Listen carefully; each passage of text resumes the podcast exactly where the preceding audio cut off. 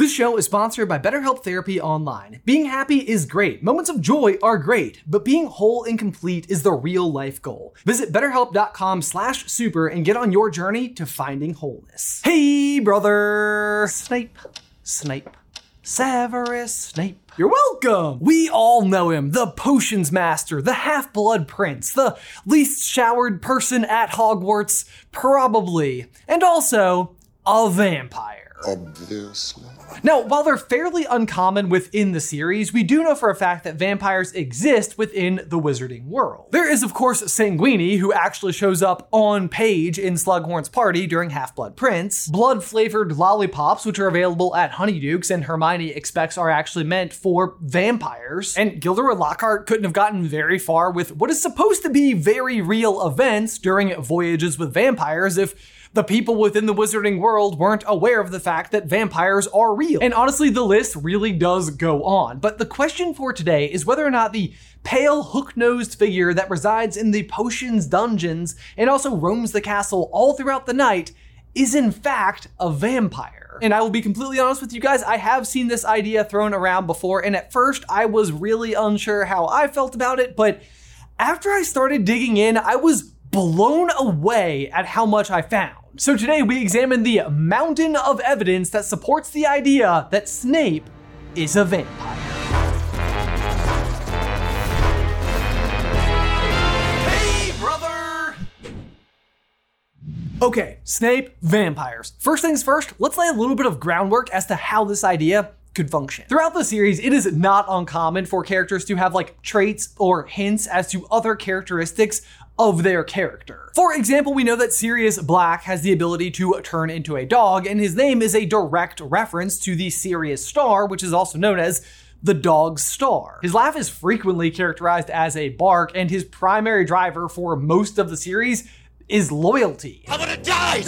I would have rather than betray my friends! At one point during a flashback, James points out Snape to Sirius, and the way he reacts is literally just compared to a dog. Sirius's head turned, he become very still, like a dog that had scented a rabbit. And one of his best friends, Remus Lupin, is very much the same. Once again, his name is a direct reference to the mythology of Romulus and Remus, who founded Rome and were raised by wolves. Then Lupin comes from the Latin word lupus, which just literally means wolf. Beyond that, Lupin's better qualities still mimic those of wolves. Like, for one, he's incredibly intelligent. And on top of that, like, in contrast to Sirius's more combative or competitive attitude towards things, Remus is a lot more known for being like calm minded or open to negotiation. This is pretty symbolic for like how dogs tend to fight for dominance versus the more like democratic nature, if you will, of wolves that actually peacefully form a pack unless they're threatened. Moving on from the Marauders, we also have Rita Skeeter, who is also an animagus and can turn into a beetle, which is pretty perfect when paired with her career of like gotcha journalism. What?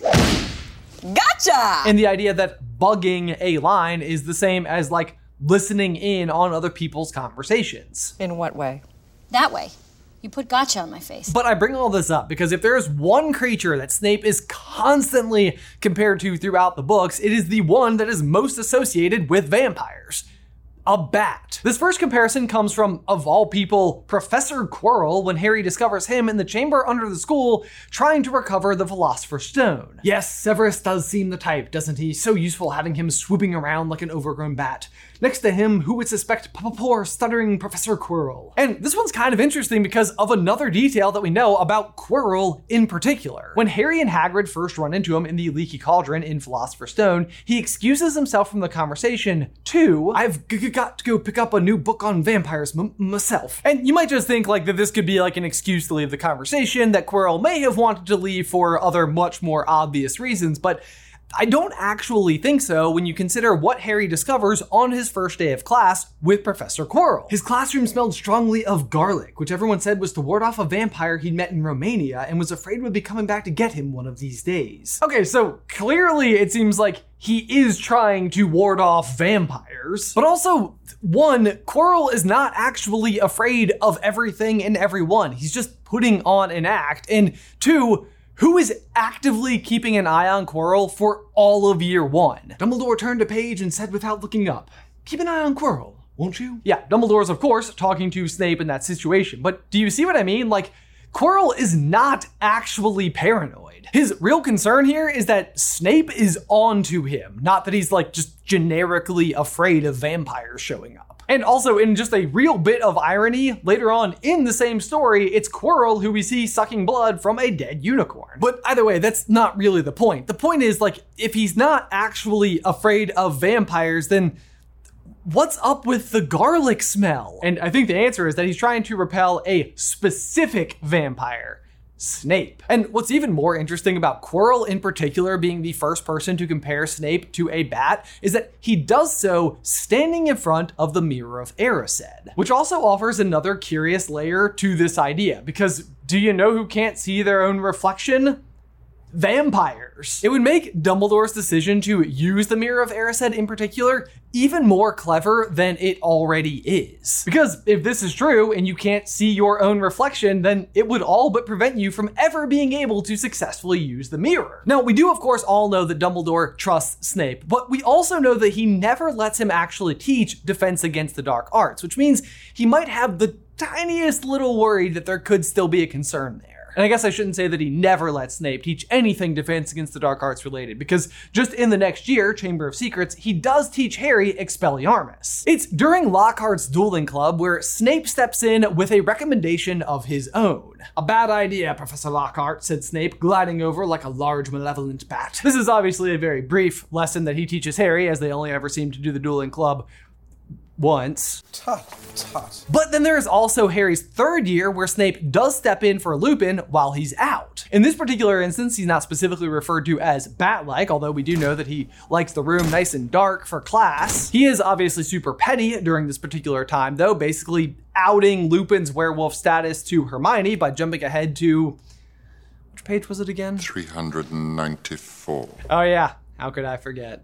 The point is, he is placing every available clue before Lupin's own class as to his true condition. Honestly, it's a super jerk move, but it does make this next scene 10 times better when you have this particular idea in the back of your mind. It happens when Lupin steps in on Snape's discovery of the Marauders map. Well, said Lupin, clapping his hands together and looking around cheerfully, that seems to clear that up. Severus, I'll take this back, shall I? He folded up the map and tucked it inside of his robes. Harry, Ron, come with me. I need a word about my vampire essay. Excuse us, Severus. Snape assigns them an essay about werewolves, and Lupin responds in the most marauder way possible. The exact same thing. He assigns an essay on vampires. Also, also, the fact that this feud exists in the first place is even more telling because vampires and werewolves are just classically adversaries of one another. Also, also, also, also, Dean and Seamus close out their school year with the following exchange. Wonder what they'll give us next year, said Seamus Finnigan gloomily. Maybe a vampire, suggested Dean hopefully. I mean, you're close, boys. Give it a couple years, though. Prepare yourself. Guys, we need to take a quick pause to give a huge thank you to today's sponsor, Bespoke Post. You guys might be well aware by now that Bespoke Post is one of my absolute favorite brands to work with here at Super Carlin Brothers. One, because I have been a long time subscriber to the product long before they ever sponsored the show, and two, because they partner with small businesses to put together all of their amazing boxes of awesome. Here lately, I have just been absolutely loving all of the little doodads from the Point box, especially this gold pen, which I've been using just every single day since I unboxed it. You know how when something just like has the right weight? This has the right weight. I've also found the blanket from the Cocoon box incredibly versatile. I used this at the hospital when my daughter was born and on a backpacking trip just a couple of months ago. But the next box that I'm super stoked for as cozy season is upon us is the Flame box, which comes with, wait for it, an indoor fireplace. Like what? Just that combination of words gets me excited. Do you know anything about me? You know that I absolutely love a good old fashioned outdoor fire pit, and this brings the fire pit right inside. But if that's not your jam, then absolutely no worries. Bespoke Post really has something for everyone. And that's thanks to releasing a ton of new boxes every single month across a huge variety of categories. My pro tip here is that for the holidays, if you want to gift somebody this particular subscription, order them one box that you can actually give them as the gift and then let them choose the next couple of months. And if you're not sure what's right for you, they do have a handy quiz over at boxofawesome.com to help you decide. It is free to sign up and you can skip or cancel at any time, plus get 20% off your first box when you head on over to boxofawesome.com and use promo code SUPER at checkout. That's boxofawesome.com, promo code SUPER at checkout to get 20% off your first box. One last time, boxofawesome.com, promo code SUPER. Link is in the description down below. Either way, though, that will bring us to Goblet of Fire, where once again, there's a fair bit of a hint. Remember how Hermione ultimately discovers how Rita Skeeter is going about getting all of the private information from private conversations? First, we have this exchange. No, said Hermione suddenly, I want to know how she heard me talking to Victor and how she found out about Hagrid's mum.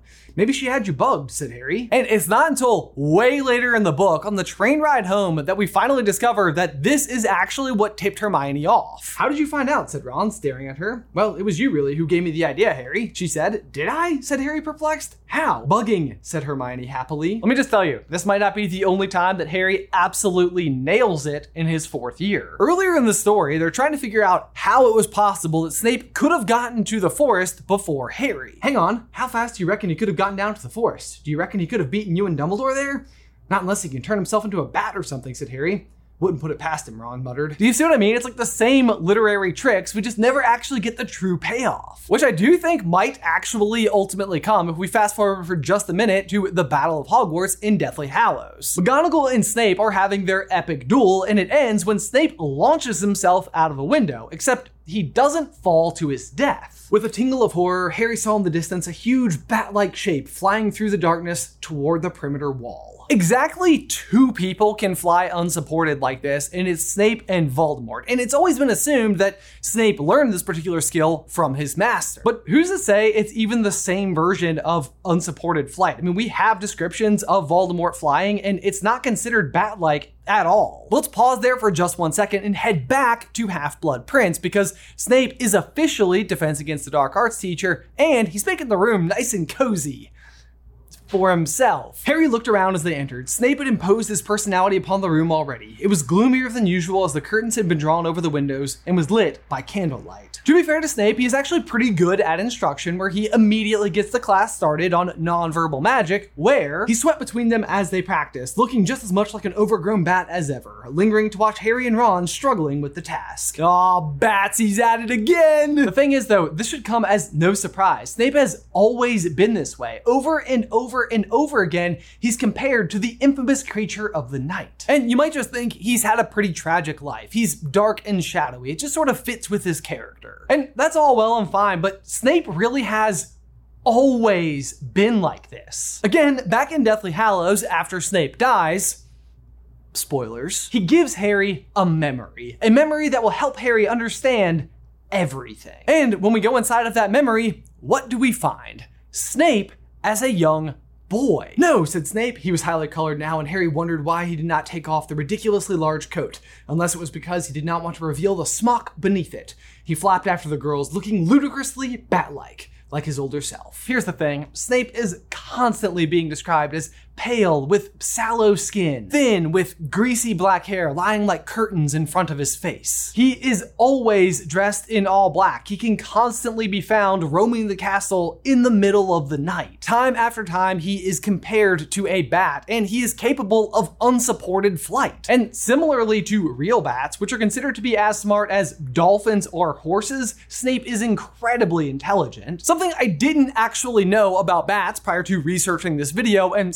somehow not even the most interesting thing that I uncovered. This last bit was like the icing on the cake for me, as most creatures within the animal kingdom are highly distinguishable from one another in embryo form. There is one really odd exception. According to National Geographic, it is incredibly difficult at this stage to tell the difference between bats and wait for it, snakes. Or should I say snapes? Am I right? Bats and snakes are not even remotely close to one another. Bats are mammals and snakes are reptiles. But this is the ultimate analogy, right? Because Snape is the ultimate triple agent. He is undercover with Voldemort's Slytherin minded regime. You might look and act like a snake, but ultimately, he's a bat. Now, I want to end this video with the caveats. I started this video with two particular pieces of information in the back of my mind. One is that in an article on Pottermore, J.K. Rowling actually acknowledges the fact that she had originally intended to have a vampire be a member of the Hogwarts staff, a character named Trokar, but later discarded this idea. Two is that in that same article, she also says that while Snape bears resemblance to a vampire, he is not one. But honestly, as I found more and more information that was supporting this particular idea, I was finding it harder and harder to believe that on some level Snape wasn't intended to be one. Book after book, there are just so many allusions to this idea. He fits so many of the classic vampire tropes